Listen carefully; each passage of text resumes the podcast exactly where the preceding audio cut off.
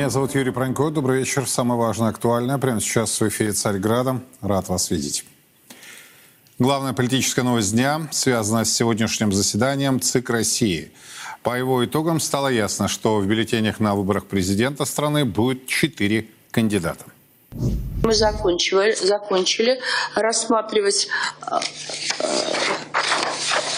вопросы о регистрации кандидатов. В итоге у нас теперь, да, сегодня у нас вообще заканчивается этот тоже определенный цикл, поскольку по итогам нашего сегодняшнего заседания у нас уже полная ясность о том, что в избирательном бюллетене будет четыре кандидата, ну и все соответствующие коллеги, да, тогда необходимые сейчас процедуры, вещи прошу вас уже сейчас оформлять, потому что это связано, надо бюллетень готовить, надо информационный материал готовить. Движемся дальше. Это не так просто, все это требует огромных э, человеческих затрат, потому что страна большая, все надо и все надо успеть вовремя в интересах наших избирателей.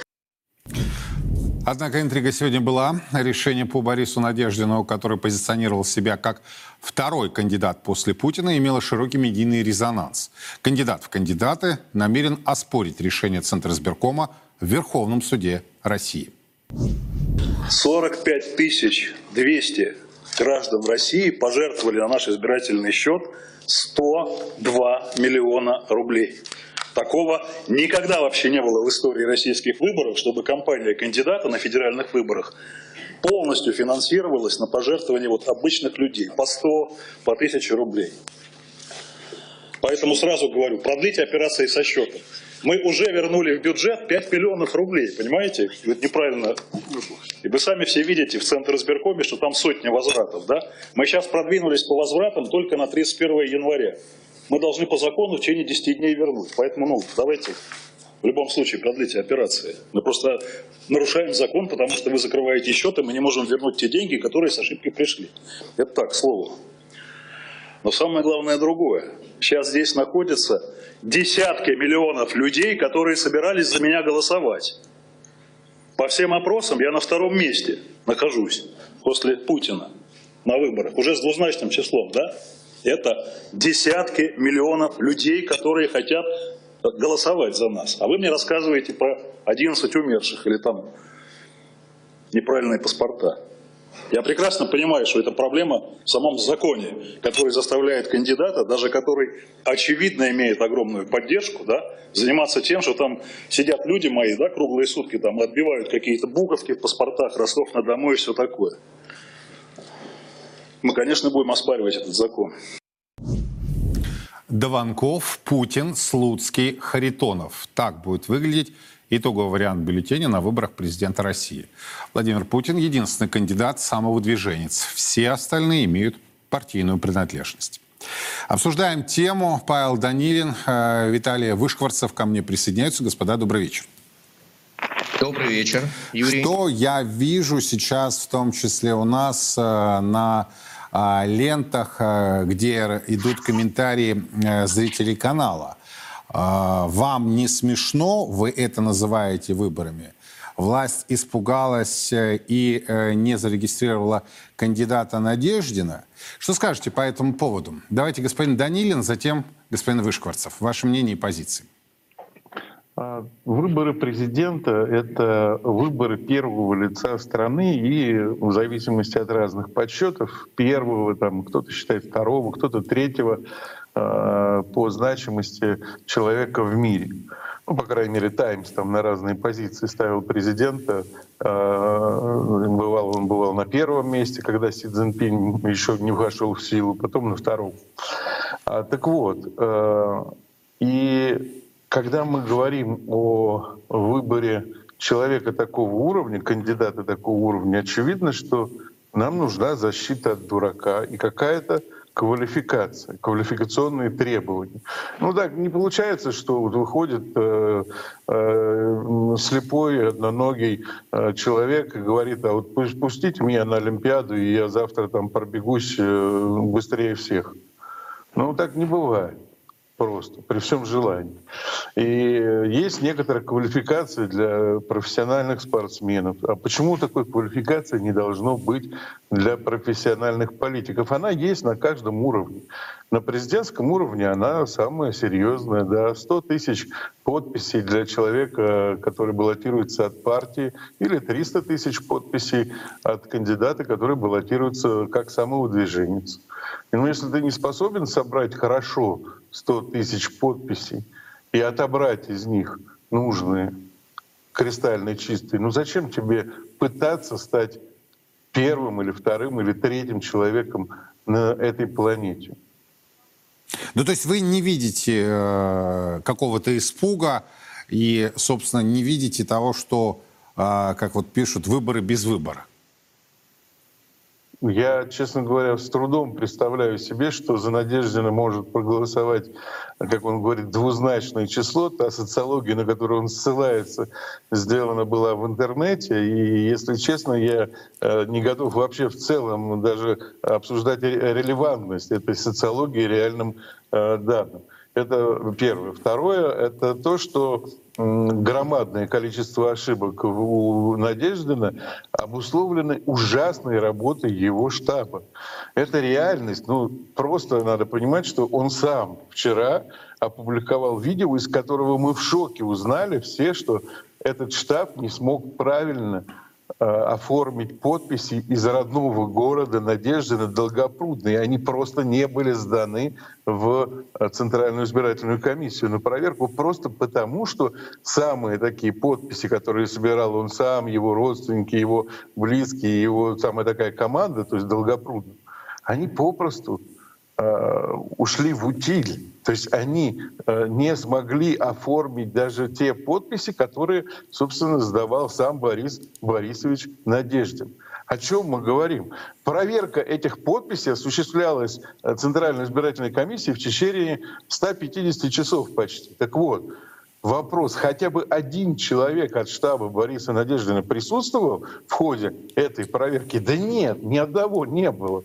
Зато я, вот как э, член общественной палаты города Москвы, могу четко сказать, что когда я смотрю на то, что делает Надеждин, я, э, не Надеждин, а штаб Надеждина, я вижу, как э, ровно те же практики применялись, которые применялись в свое время в 2019 году на выборах в Мосгордуму, когда э, те же самые люди, там Кац его команда, Кац это иноагент, и, по-моему, экстремист, но не знаю, в общем, надо его упомянуть, поэтому я упомянул, а, делали вот эти вот, э, еще некоторые товарищи из других экстремистских структур ныне, э, делали вот эти вот вещи, использовали базы, обманывали кандидатов, а потом устраивали возмущение. Ах, почему наших кандидатов не зарегистрировали? Да ровно поэтому. Потому что, да, тяжело, да, надо работать, да, надо заниматься квалификацией, но если ты хочешь баллотироваться, то будь э, добр соответствовать.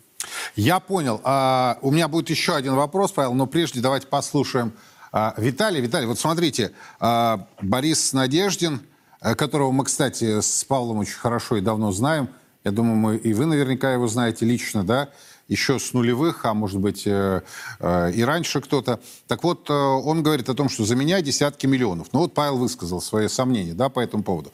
Но он приводит еще один пример. Борис Борисович 102 миллиона рублей – Действительно, сумма впечатляющая. Мы когда сегодня думали, какой из э, фрагментов показать его выступление, обратили внимание именно на это.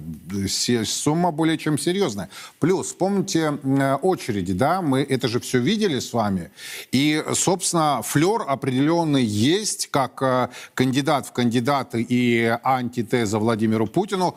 Я смотрел интервью его на CNN, а, неплохой у него английский, хотя с очень сильным русским акцентом. А, и он, вы знаете, он там был пророссийский. Да, есть вопросы по спецоперации, принципиальная его позиция или отличия, но вот э, по сути своей Надеждин как-то даже неожиданно для меня раскрылся именно не в российских медиа, а, а на американском телеканале CNN. Что скажете по сути, ваша позиция? Э, добрый вечер, уважаемые коллеги. Ну, прежде всего, хотел бы всех поздравить Днем российской науки. А, и вот мне, как э, ученому, не совсем э, понятен, понятен вот этот вот э, некий дуализм Надеждина, потому что он действительно в этом году себя раскрыл как политик, который, с одной стороны, является оппозиционером к действующему президенту Российской Федерации, с другой стороны, если вы даже посмотрите его программу, у него есть ряд достаточно интересных инноваций касательно бюджета, экономики и так далее. Но в целом, э, на мой взгляд, он остается вот таким, знаете, национал-популистом. Э, он, как вы знаете, многодетный отец, э, действующий депутат Совета депутатов города Долгопрудно. Вот он себя позиционирует как кандидат от народа. А по факту это тот человек, который продолжает ту самую политику западных либералов 90-х годов. То есть Борис Борисович еще сидит там, он еще не вышел и не вылез из этих 90-х годов. Я его тоже опосредованно знаю. Недавно перед выборами губернатора Московской области он стучался ко мне в соцсети, видимо, с той целью, чтобы заручиться поддержкой подписи муниципальных депутатов. Конечно, я никак на это не отреагировал по, по понятным причинам. Это не тот человек, э, которому верит страна, и при том, что у него, как у Чехова, говорящая фамилия Надеждин, но надежды на него наши избиратели не возлагают. Весь вот этот вот показной флер, не более чем слова про второе место и рейтинг после президента Владимира Владимировича Путина. Э, сразу про деньги, вот эти 102 миллиона, коллеги. Объясню вам э, в одной из своих э, тезисов программы он рассказывает о том, что он планирует ввести обратно избирательный залог для того, чтобы депутаты могли, могли баллотироваться. То есть заплатил деньги, и любой человек, хоть преступник, хоть террорист, хоть кто, неважно кто, может баллотироваться кандидатом в представительные органы, в том числе местного самоуправления. То есть вот этот человек хочет э, вернуть, ну, будем говорить, мафию во власть. И когда я анализировал его другие параметры программы, я тоже поражался, когда в, интервью Ксении Собчак он предлагал отменить закон о пропаганде ЛГБТ. Мы с вами уже много раз в эфире э, этого замечательного эфира обсуждали. В чем же преимущество э, в том, что мы ввели пропаганду, ввели запрет на пропаганду, простите, ЛГБТ? А получается, что Надеждин говорит, мы отменим закон об иноагентах, об ЛГБТ, о смене пола человека, то есть все это поотменяем, всю эту садомию, да? Он это хочет сделать. Представьте себе, кандидат в президенты, который является ответственным за стратегию национальной безопасности, который обязан ее выполнять, как документ стратегического э, регулирования, 809 указ в том числе, он говорит такие чудовищные вещи, предлагает это Российской Федерации, понимаете? И дает интервью э, некогда кандидату в президенты Собчак. Кстати говоря, э, не забываем, что 6 э, лет назад на выборах президента участвовало 8 кандидатов. Три из них отъявленные либералы. Явлинский, Титов и Собчак. И почему-то этих, эти люди сумели собрать необходимое количество подписей и завершить свою э, э первую стадию избирательной кампании благополучно, да, баллотировавшись. А вот у Бориса Борисовича что-то не получилось. Застеснялся обратиться к Ксении Собчак, э, к Явлинскому и к Титову, чтобы они проконсультировали. Виталий, а вот перспективы э, его иска в Верховный суд России вы как оцениваете?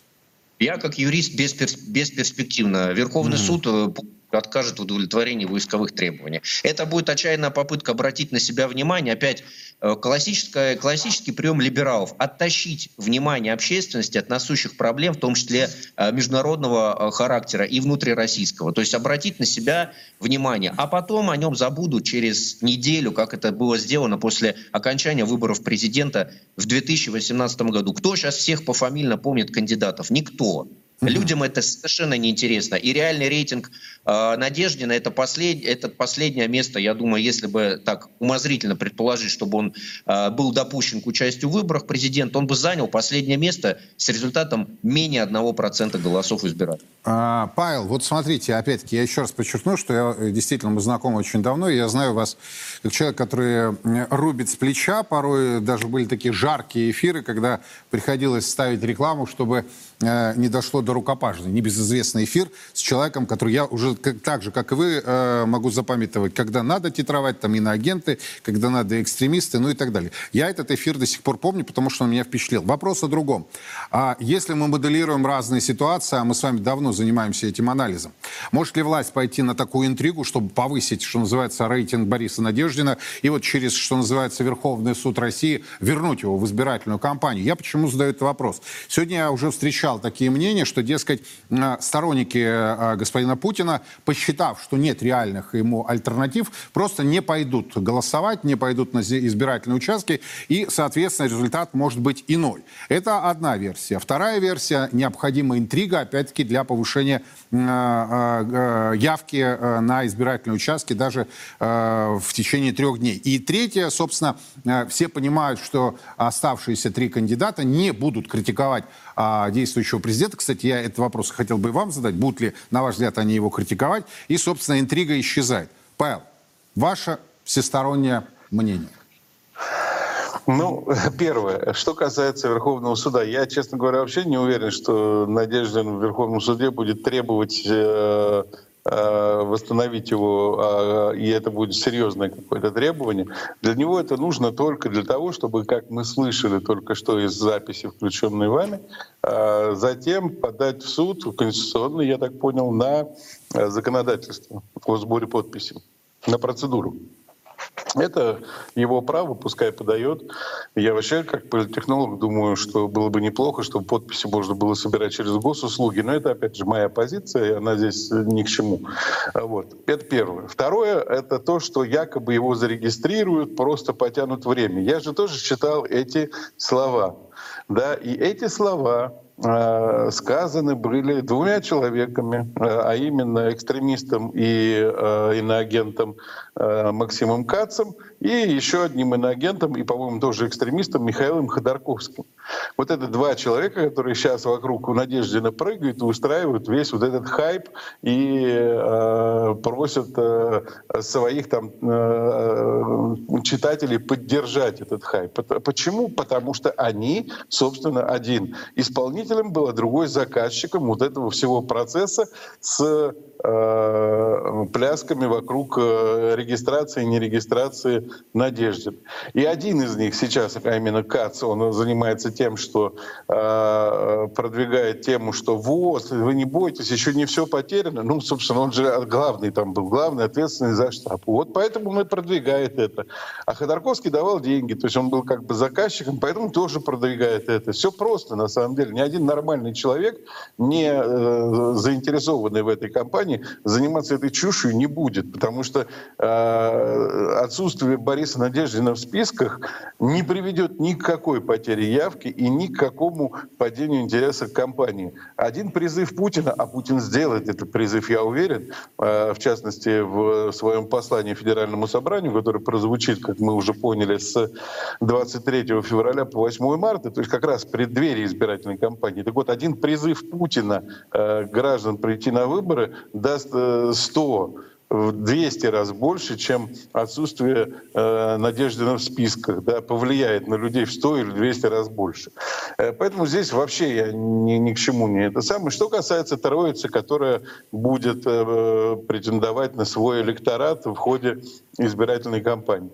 Да, Слуцкий и э, вряд ли Харитонов будут критиковать президента. Что касается Дованкова, то здесь все возможно небольшая критика с его стороны теоретически возможна. По отдельным темам, да? Да. Я понял. Виталий, как вы ответите на этот вопрос? И по поводу критики, и по поводу явки, и того, что сторонники господина Путина могут посчитать, что результат, э, да, это и сейчас э, пишут люди и обсуждают, что, собственно, результат предрешен. Что скажете, Виталий? Ну, я могу согласиться с э, мнением коллеги по той простой причине, что э, у нас сейчас э, достаточно серьезная смысловая операция, мы ее даже называем спецвоенная операция, смысловая военная операция, потому что мы боремся за наши алтари и очаги. Был некогда такой лозунг о природе богов Цицерона. Поэтому сегодня, как никогда, тема выборов президента должна объединяться вокруг спасения нашей России и человечества в целом, потому что Российская Федерация борется в том числе против антропоцида, фактического уничтожения человека. И вот такие, как Борис Борисович Надеждин, это те, кто потворствует уничтожению человека. И он прекрасно это знает. Почему? Я уже вот в предыдущем как раз выступлении об этом обосновал. А что касается и... вот трех, которые все-таки э, окажутся в бюллетене, трех кандидатов? Кто окажется те, те, кто окажутся в бюллетенях, э, я более чем уверен, что это будет э, легкая конструктивная критика, э, конструктивная, причем в форме предложений, потому что у каждого из кандидатов, которые представлены в избирательном бюллетене, есть очень здравые идеи, которые помогут избранному президенту их реализовать, ну и усилить нашу Российскую Федерацию, в том числе в качестве мирового игрока на международном пространстве.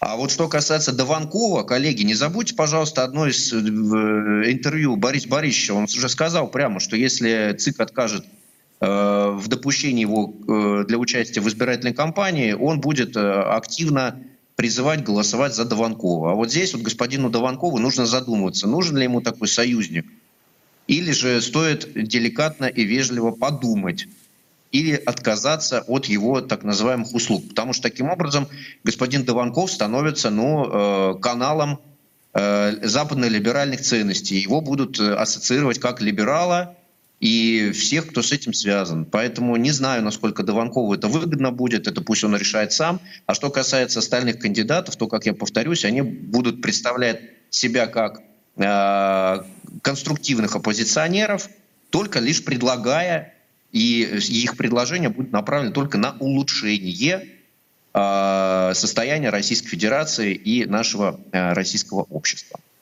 Я понял. Спасибо большое. Павел Данилин и Виталий Вышкварцев были у нас на прямой связи. Их оценочные суждения. Что вы думаете о происходящем? Оставляйте свои комментарии в тех социальных платформах и сетях, посредством которых вы смотрите наш эфир. Идем дальше. Экс-владелец девелоперской компании, бизнесмен с состоянием в 1 миллиард 600 миллионов долларов Василий Анисимов отказался от российского гражданства. Сейчас у него гражданство Хорватии и Доминики.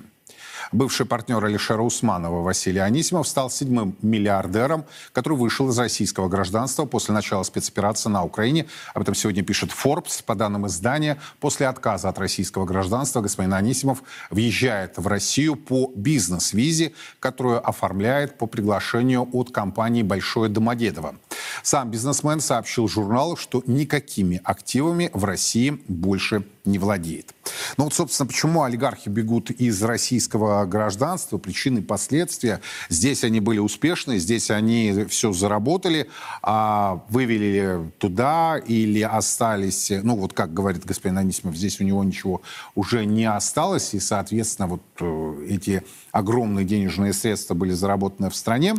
От э, гражданства они отказываются, от денег, заработанных э, в России, они не отказываются. Насколько я понимаю, у нас Андрей Ковалев на прямой связи. Андрей, добрый вечер. Да, добрый вечер. Можете Что прокомментировать могу... как человек, который тоже относится к этой элитной группе весьма состоятельных и успешных? Смотрите, ну, многие наши олигархи, они давно уже жили за границей. Семьи, дети и так далее. А сюда приезжали только э, раз в месяц прилетали, какие-то дела поделали и возвращались назад. Поэтому сейчас, конечно, они хотят порвать полностью с Россией, чтобы уже э, дальше существовать как граждане западных стран. Кстати, я уже несколько лет обращался к олигархам и говорил, ну, находясь в своей усадьбе Гребнева, говорил, дорогие мои, вы заработали деньги в России, потратьте в России. Зачем вам эти 100-метровые яхты, футбольные клубы, дворцы там в Монако? Покупайте усадьбы, их восстанавливайте для народа не слушали меня, к сожалению. А вот причина подобного поведения – боязнь, то есть э, как-то быть связанным с государством российским или в чем-то другом? То есть деньги же они вывели, я так понимаю. Да, посмотрите, вот в Лондоне тут недавно арестовали, если память не изменяет, бывшего министра, бывшего замминистра. Понимаете? То есть они находятся э, в зоне такой турбулентной. если они полностью не порвут с Россией, их там ждут там серьезные неприятности. К, к русским относятся плохо. И поэтому они хотят получить такую некую индульгенцию. Все, чтобы жить там спокойно. Андрей, но при этом они остаются Ивановы, Петровы, Сидоровы, я сейчас утрирую, да, э, на ум, правда, приходит э, э, история с сыном Жириновского, который из Игоря Лебедева превратился там в совсем какое-то непонятное имя с иным гражданством, и я до сих пор не вижу, чтобы в российском обществе в элите как-то дали оценку произошедшему, то ли память перед покойным Жириновским не дает возможности это высказать, то ли иные причины, потому что, ну, ни много ни мало вообще-то вице-спикер Государственной Думы, да? Не переоделся, а вообще переобулся, переоделся, пере-пере-пере все. А, они же остаются Ивановыми, нет? Конечно, остаются, но тем не менее, еще раз, э, выйти из российского гражданства, став гражданами, там, я не знаю, там Англии, Франции, Германии там, или Испании, они уже к ним уже, я так понимаю, что претензий уже не будет. Все, они будут жить как обычные граждане там, западных стран. Угу. Именно в этом. Я понял, Андрей Ковалев был у нас на прямой связи. Сейчас продолжим анализировать эту тему, потому что она мне представляется весьма важной. То есть заработали здесь, э, состоялись здесь, а, получили успех здесь. А, затем а, купили паспорт раз, купили паспорт два. Ну, это вот конкретный этот случай. Бывает и а, значительно больше подобных документов у людей подобного уровня. И сейчас рвут, прям вот рвут, сообщая, кстати, журналистам о свершившемся факте. Василий Колташов ко мне присоединяется. Василий, видеть. Добрый вечер. Что по сути скажете? Вот почему такая гонка-то началась. Что у нас со связью? Как всегда не можете обеспечить? Я к технической группе нашей обращаюсь. Хотелось бы все-таки мне Василия Колташова услышать его позицию о происходящем вокруг олигархов. Мы можем это сделать или не можем? Если не можем, давайте идти дальше. Нет, все, значит, идем дальше. Меняем тему. Кстати, вы убеждаетесь в том, что работаем в режиме реального времени, и э, вот, техника э, порой подводит. Да? То есть человек не подводит, а техника может подвести. Меняем тему. В, подмосковном, э, в подмосковной электростали на складе Вайлберис произошла массовая драка между сотрудниками предприятия и охранниками. В полиции сообщили о задержании 13 человек.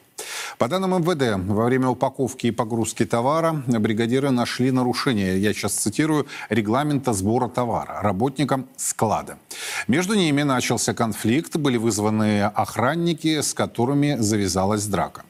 По информации маркетплейса, в результате инцидента никто не пострадал. Еще одна цитата. Около десятки, э, десятки человек были доставлены в полицию. На данный момент склад работает штатно, уточнили Валберис.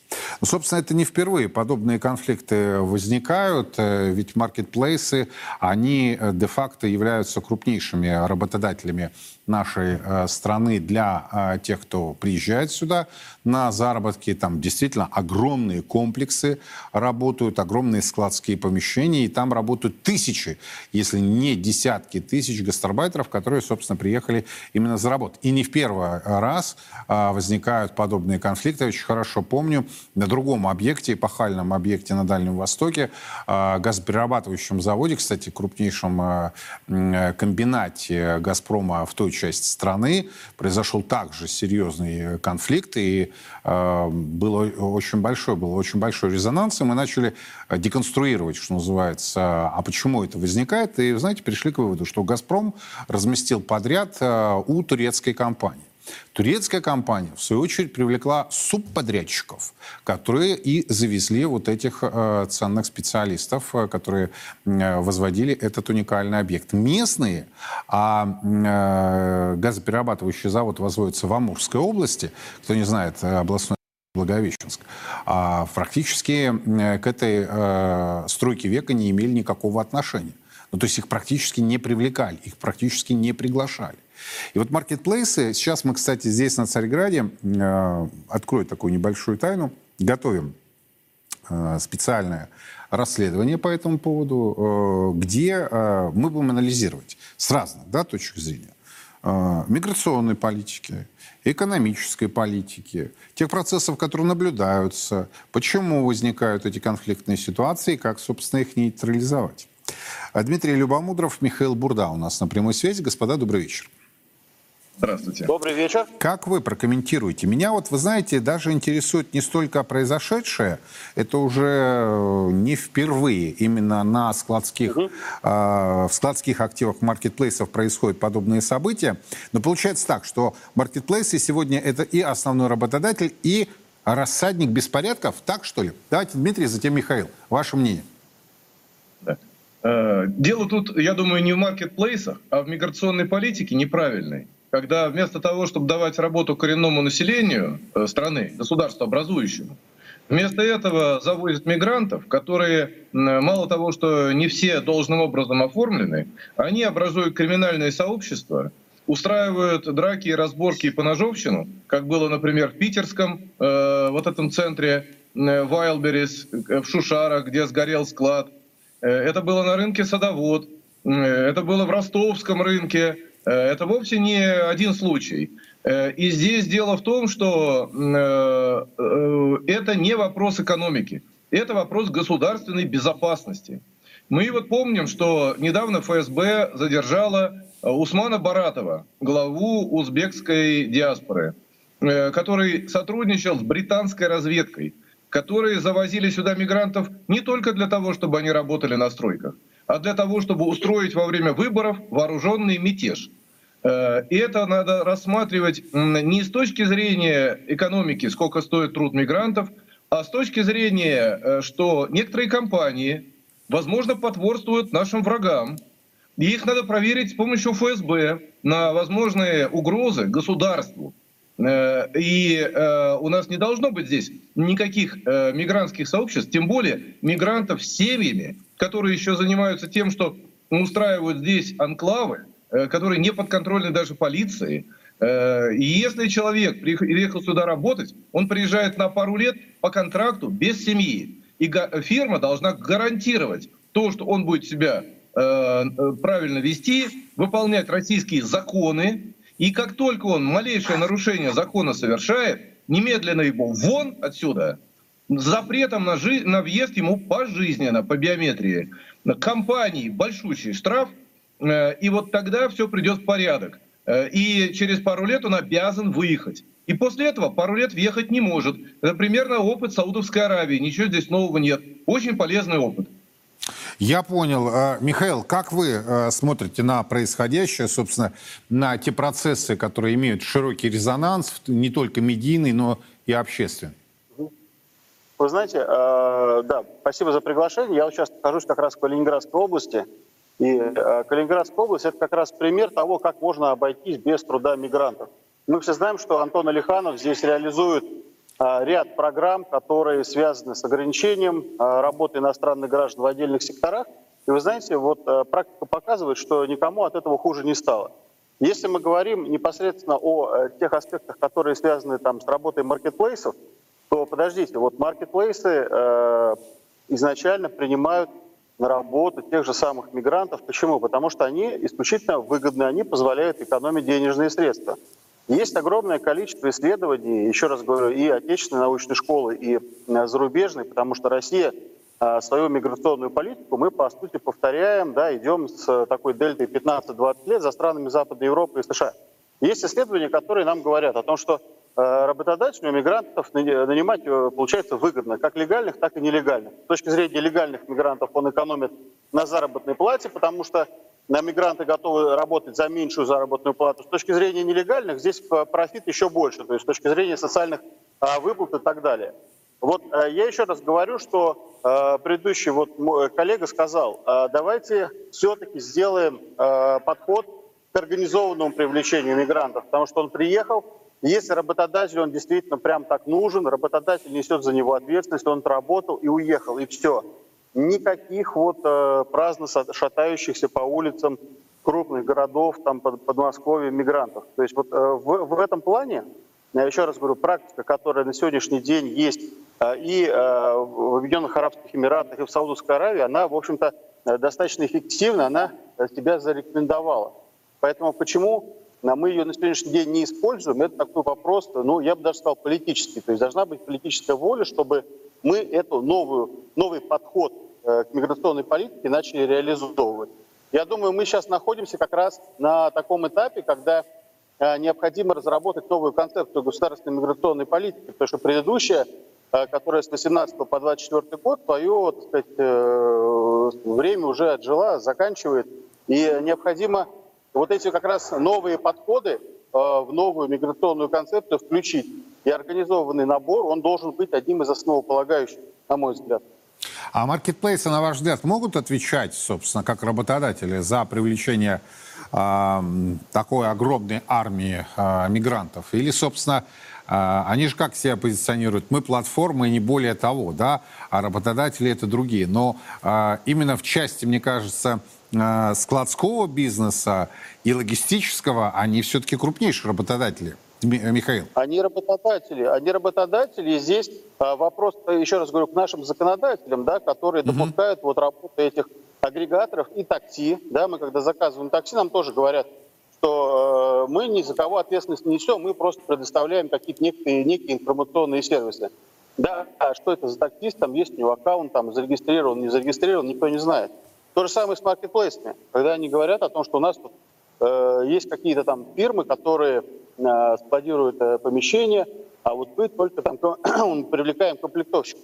Нет, ну позвольте, вы же все-таки привлекаете, да, вы, соответственно, э, даете им место труда, условия труда. И почему вы не привлекаете местных жителей? Еще раз говорю, есть огромное количество примеров. Вот недавно губернатор Амурской области говорил о том, что вот сельское хозяйство тоже у нас периодически включается такой вот плач Ярославный, я бы сказал, о том, что некому работать. Ну вот э, Амурская область показывает, что, оказывается, есть кому работать, как только появляется достойная заработная плата, достойные условия труда, идут работать местные жители. Удивительно, что Почему губернаторы нет, так, так, так долго, знаете, доходят до этой мысли. Я знаю об этом высказывании, о том резонансе, который был. Меня удивило, что а, они это обнаружили вот это да, более чем потрясает. Спасибо большое. Михаил Бурда, Дмитрий Любомудров были у нас на прямой связи. Их оценочные суждения о происходящем вокруг не только маркетплейсов, но и тех конфликтов, которые происходят э, в их складских помещениях. Накануне, э, собственно, показали вам эти кадры, массовая драка в электростале. Э, я не знаю, мне хочется верить, что власть отдает себе отчет всей серьезности складывающейся ситуации. Э, я понимаю, что среди э, тех, кто определяет политику нынче в России, э, масса так называемых технократов, которые искренне считают, а, собственно, какая разница, да, там, какого национальности человек, на каком языке он говорит, каких, собственно, откуда он приехал, каких культурных традиций придерживается. Главное, чтобы вот этот массив был, да, чтобы была агломерация. Главное – это агломерация московская агломерация, петербургская агломерация, екатеринбургская агломерация, э, новосибирская агломерация. Да? И рубим бабки. Бабки, бабки, бабки. А потом э, небезызвестное событие в Новосибирске, третий по численности город в нашей стране, который столкнулся фактически с э, техногенной коммунальной катастрофой. И об этом мы сегодня подробно с вами поговорим в 7 вечера но рассмотрю это э, с точки зрения новой инициативы, которая была озвучена в стенах российского парламента. Э, новый побор хотят ввести на нас с вами слуги народа. А речь идет о жилищно-коммунальном хозяйстве. Они и так уж э, являются, эта сфера является черной дырой. А, что за новый побор, для кого он предназначен и кто, собственно, будет плательщиком в 7 вечера по Москве здесь, на Царьграде, в программе «Сухой остаток». Еще одну тему успеем с вами сегодня обсудить. Э, еще одна важная тема. Власти планируют профинансировать из средств Фонда национального благосостояния проекты почти на 900 миллиардов рублей в текущем 2024. Около 400 миллиардов рублей выделят на завод «Газпрома» по сжижению газа в Усть-Луге, это Ленинградская область. Также есть запрос на ЖД инфраструктуру в Краснодарской и Нижегородской агломерациях. Я же говорю агломерации. Проекты развития городских электричек. На это планируется порядка 2 миллиардов в 2024 году, сообщили в Минэкономразвития. По итогам прошлого года из ФНБ было проинвестировано, напомню, э, проектов на сумму более 1 триллиона 100 миллиардов рублей. Владимир Левченко ко мне присоединяется. Владимир, добрый вечер. А, вот добрый вечер. На ваш взгляд, действительно произошла э, такая концептуальная смена парадигмы? Э, решили заняться инфраструктурой или под этим предлогом э, лоббисты разных уважаемых структур, скажем так, а, вновь проводят свои интересы и свои бизнес-проекты. Что скажете? Ну, здесь э, не, не, не без последнего, безусловно, у нас э, без этого не бывает. Но на самом деле в этом да, особенно и плохого-то ничего нет. Да, инфраструктуру строят, это хорошо в любом а, случае. Почему в, данном, в данной ситуации тому же «Газпрому» помогают, ну, тоже, в общем, более или менее понятно. Мы видим, что происходит в мире с ценами на, на природный газ. Да, поставки в Европу вообще символические в Китае вроде как растут, но цены все равно а, падают.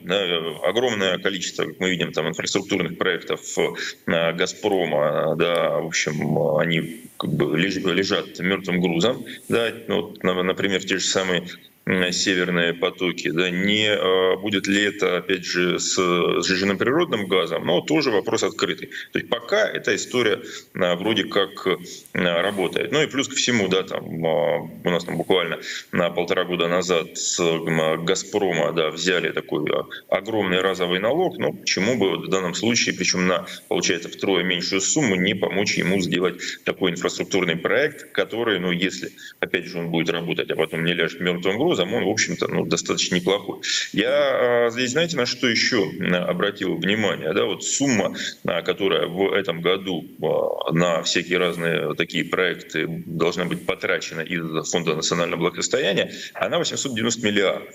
А вот в прошлом году сумма в номинале была примерно на 25% больше. То есть с учетом инфляции, да, это разница уже там под 40% получается. А вот это уже серьезный звоночек.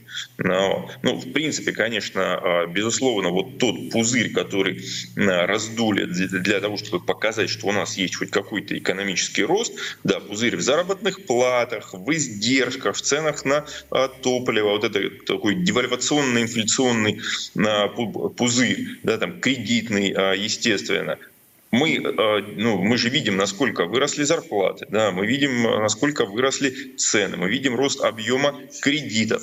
А по факту результат-то какой? 3% ВВП это дало, дало в реальном выражении. Но ну, это какая-то просто чудовищная неэффективность. То есть нужно повышать эффективность. И если мы и дальше будем вот таким а, образом а, любой а, ценой вот так вот девальвационно, инфляционно, кредитно раскачивать для того, чтобы получить какие-то небольшие циферки на ВВП, то этот пузырь взорвется и похоронит под собой не просто всю экономику, но и всю страну. Ну, мы же все знаем историю пузырей. Но самый последний, да, это японский пузырь, который взорвался там в 1990-91 годах, и японцы до сих пор, собственно, от него не а, оправились. Мы хотим вот такой результат э, получить. Ну, собственно, кризис 1998 года у нас это тоже результат того, что вот один из пузырей, он а, лопнул. Поэтому, ну, вроде как научились же уже так э, зачем гнаться за сиюминутными цифрами? Вот сейчас вы, вы опять же там про агломерации говорили. Это из той же оперы все на самом-то деле. Но, поэтому вот эту штуку надо менять кардинально и срочно. Прям вот срочно, да, прямо здесь и сейчас. То есть не то, что послезавтра поздно, завтра уже будет поздно. Меня удивило другое, а, что, ну, допустим, по услуге это все понятно. СПГшные проекты, да, по жиженому газу, там есть обоснование и административный ресурс э, очень серьезный у а, газовой монополии. А вот то, что Владимир электрички, на электричке выделяется 2 миллиарда. У нас настолько нищие регионы и города, что не могут себе, собственно, позволить подобное инфраструктурное э, Причем вопрос, необходимость. Где, да. да. да, да, да. И города-то вот уважаемые. Они вообще, по-моему, ни разу не нищие, наоборот даже. Чем обосновываете? Нищие, получается? Ну, здесь надо смотреть. Вот это уже это чиновнические истории. Я не знаю. Может быть, им действительно там чего-то не хватает. Может, они хотят как-то, им нужно ускорить этот процесс. А может быть, да, им не хватает как раз вот по той причине, о которой я сказал. Угу. Потому что кратно растут издержки. И также, соответственно, кратно падает эффективность. Вот это вот очень и очень а, важный факт. А ну, бюджетах, здесь с вами а в бюджетах нет необходимых средств. Базируясь mm-hmm. на макроэкономику, да, а какие там вот нюансы, что называется, и перегибы на местах, да, как ну, мы знаем в свое время э, выражались. Тут уж ну, вопрос немного другим людям. Еще один вопрос, э, который хотел бы с вами обсудить, если вы не против. Я сейчас э, людям, которые анализируют экономические и финансовые проблемы, задаю всем им этот вопрос. Вот смотрите, нам сказали, что мы пятая экономика, да? В мире, по крайней мере, по ППС, по паритету покупательной способности. Я тут имел возможность в разных местах, причем в буквальном смысле в разных местах и разных, э, с разной аудиторией, э, получить э, результат реакции да, на подобные высказывания. И где-то прям вот очень крепко э, высказывались, где-то где в таких интеллигентских компаниях э, говорили о том, что ну да, конечно, но как-то особо мы это не ощущаем. Э, Владимир, я знаю вас тоже очень давно, поэтому хочу такой искренний, честный ответ получить. Почему нет корреляции? Когда людям говорят, что мы пятая экономика мира, они говорят, да, вы хотите нам сказать, что мы лучше, чем в Германии живем? Что скажете, как профессионал? А, здесь я бы на два момента обратил а, внимание. Вопрос первый. У нас среди вот таких крупных экономик самый высокий коэффициент расслоения. Это первое. Поэтому даже если ну, хотя я ну, на 100% уверен и могу это доказать, что мы точно не пятая экономика мира, а, вот, а, ну, потому что вот так вот в по ППС считать нельзя просто категорически. Очень кому-то хочется, ну и так далее. А, вот, поэтому а, вот даже если мы пятая экономика, то а, львиную долю да, вот этих вот всех, а, вот этого всего ВВП, да, получают, собственно, очень такой ограниченный а, круг а, людей. Поэтому остальные, естественно, да, это, ну так скажем, либо либо не особо замечают, либо вообще действительно никак не замечают, и для них это является каким-то таким вот ну, сюрпризом, да, так скажем. Может быть, положительным, но не про них. А вот почему же нельзя считать в лоб ППС? Здесь очень просто, да, потому что сравнивать по паритету покупательной способности можно только экономики с одинаковой глубиной разделения труда, то есть находящиеся на одном технологическом уровне, в целом глобально по экономике. И никак иначе делать этого нельзя, потому что иначе мы с вами прямо вот в лоб профессора приравниваем к дворнику. Вот им, или, как сейчас можно лучше сказать, вот этим вот доставщикам, на, на, которые доставляют все что угодно, сбивают массово просто а, людей, никакие правила не соблюдают, ну и просто, на мой взгляд, являются очень злостными а, нарушителями вообще всего, чего только можно, и всех а, нормальных правил общежития. Вот, вот именно так мы этих людей сравниваем и оцениваем их как одинаковых. Ну, и экономики так также сравниваем. Делать. В лоб. Ну, конечно же. Ну, естественно. То есть нужно сравнивать эм, экономики, именно у которых, грубо говоря, да, что у нас получается? Мы сравниваем, например, экономику, в которой, там, не знаю, на там, 100 человек приходится там, два профессора и, грубо говоря, там, 50 вот этих там, дворников и доставщиков, с экономикой, в которой, мы, грубо, там, 50 профессоров на 100 человек и два э, доставщика. Ну, так, примитивно. Или два дворника. Ну, как?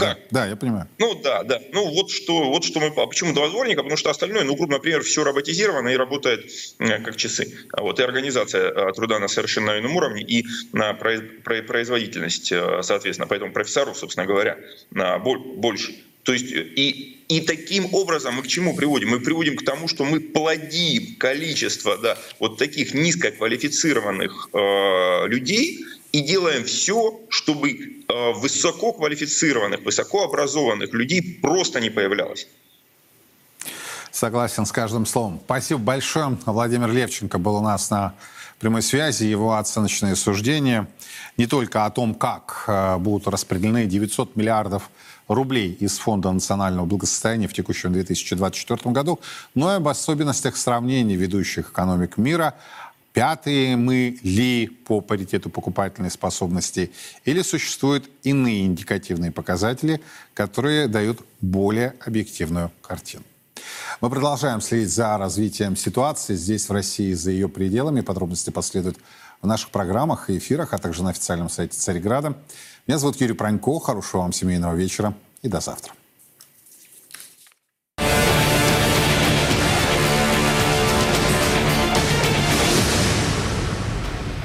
На Купянском направлении подразделения российской группировки войск, перегруппировавшись и подтянув резервы, смогли вклиниться в оборону противника в районе населенного пункта Синьковка. Российскими бойцами отражено 5 атак штурмовых групп ВСУ. Противник потерял свыше 30 военнослужащих и до 5 единиц бронетехники. На Краснолиманском направлении российские подразделения улучшили положение по переднему краю и при поддержке артиллерии отразили две атаки штурмовых групп ВСУ в районе населенных пунктов Емполовка и Терны.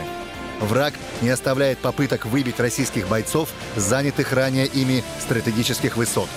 Потери противника составили до 230 военнослужащих и до 8 единиц бронетехники. На Донецком направлении российская группировка войск ведет ожесточенные бои, постепенно продавливая оборону противника в районе населенных пунктов Богдановка, Клещеевка и Ивановская. Взято несколько вражеских позиций. Также было нанесено огневое поражение живой силе и техники механизированных бригад ВСУ в районах населенных пунктов Клещеевка и Андреевка Донецкой Народной Республики. На Авдеевском рубеже идут ожесточенные уличные бои, целью которых является прорыв через железнодорожное полотно и взятие под полный огневой контроль последней коммуникационной трассы противника. В случае успеха данной операции враг будет полностью окружен. Российские бойцы также ведут наступательные действия в районе Крутой Балки и фильтрационной станции. Противник потерял свыше 310 военнослужащих и до 10 единиц техники различной модификации. На южнодонецком направлении российские подразделения продолжают штурмовать населенный пункт Новомихайловка. Взят один укрепрайон. Есть продвижение российских войск в районе населенного пункта Победа. Во взаимодействии с авиацией нанесено огневое поражение живой силе и техники подразделений ВСУ в районе населенного пункта Угледар Донецкой Народной Республики. Потери противника составили более 155 военнослужащих и до 9 единиц бронетехники. На Херсонском направлении продолжаются бои в районе населенного пункта Крымки. Так, в результате действий подразделений российской группировки войск и комплексного огневого поражения потери противника составили до 25 военнослужащих и до трех единиц вражеской техники.